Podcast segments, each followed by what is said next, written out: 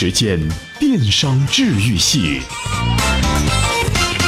各位电商治愈系的小伙伴们，大家好。扎克伯格啊，早就说过 Facebook 要卖东西。这位全球社交老大最新的言论是：我们已经发现，用户不仅仅是用 Facebook 与亲友社交，而且还会主动接触许多产品和公司。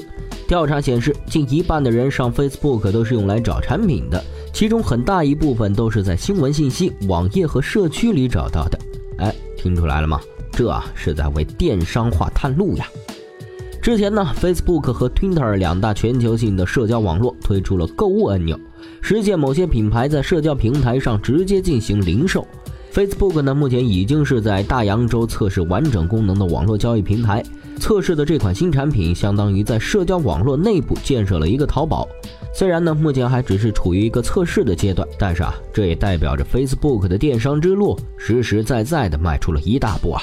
过去曾经有一些用户和商户利用 Facebook 内部的群组功能进行商品零售，不过现在 Facebook 正在顺应这种趋势，正在测试一个更加结构化的针对买家和卖家基于社区交易平台的新功能——本地市场。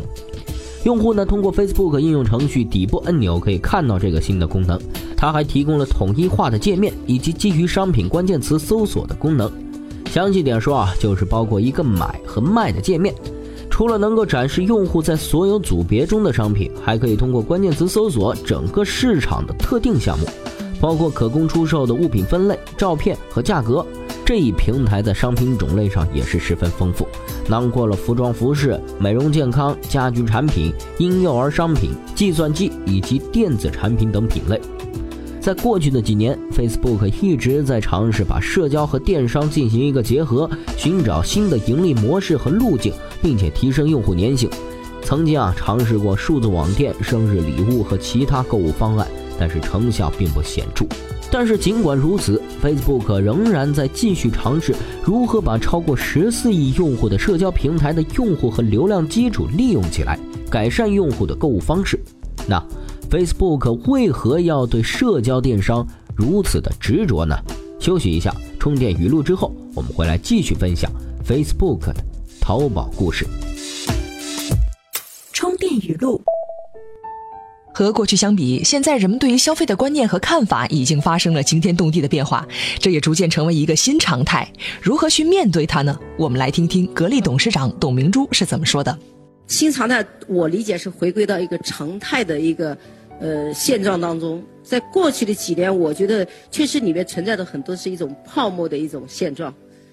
呃，我觉得这样的一个新常态的这个回归到正常的状态下，它是一个新的一个开始。我更看好未来的这个发展，中国一定会走向世界。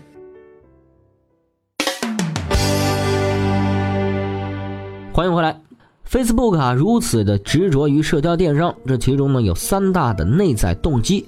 首先啊，是源于 Facebook 希望基于这种模式为用户创造交易上的价值，进而拉升用户粘性。作为全球最大社交网站，Facebook 呢也同样面临着活跃用户均数目下滑的困境，这就使得 Facebook 不得不去思考如何通过为用户创造商业价值来保持用户粘性。其二，Facebook 想将自己打造为兼具社交和电商的双平台，避免有价值流量不断流失的风险。通过 Facebook 的本地市场，用户要购买东西就不再需要把链接指向其他的网站上了，而是可以让用户啊在网站内自生长，直接在网站的网店内进行购买，形成商业上的闭环，让流量在社交平台之内可以自转化。其三是优化非匹配用户的接触和数据挖掘的需要。利用 Facebook 潜在的庞大目标用户数据呢，向用户推送更加符合需求的产品，创建一种基于精准计算和兴趣匹配的购物信息流。这呢，对于企业和商家而言，是针对目标用户群体推送广告和商品的极具价值的数据，使得广告更加有效，从而使得 Facebook 的广告价值进一步的得到提升。也可以把这些重要信息授权给企业使用。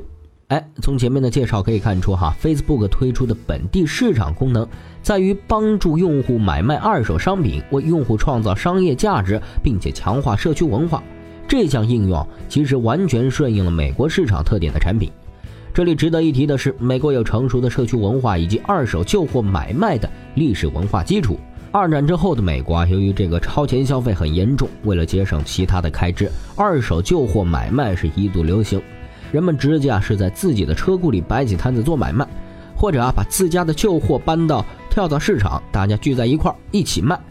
而这种旧货买卖传统的推广手段呢，就是在附近主要路口插上简单的广告标签和地址，而来买东西的人往往也是附近的街坊邻居，这又为街坊邻居提供了互相联络感情、侃大山的好机会。所以，二手旧货买卖也是美国社交文化的一种。早前，eBay 在美国的发展就是主打二手商品拍卖开始发展。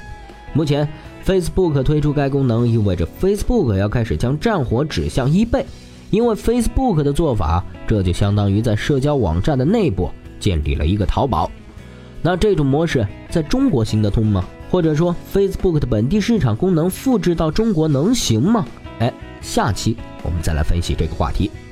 好了，接下来来看看今天的关键词。今日关键词：充电时间。本期关键词：票房。徐峥是如何做一个凶猛的轻公司的呢？又是如何做到十亿票房的呢？哎，感兴趣的小伙伴可以到充电时间微信后台回复“票房”来阅读这篇文章了。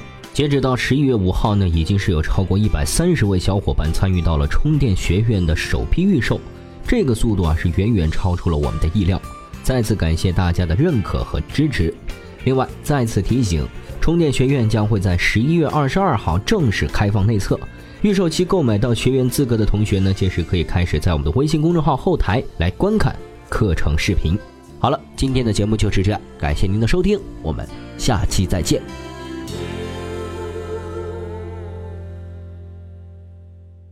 随时随地，随心所欲，你的随身商学院。这里是充电时间。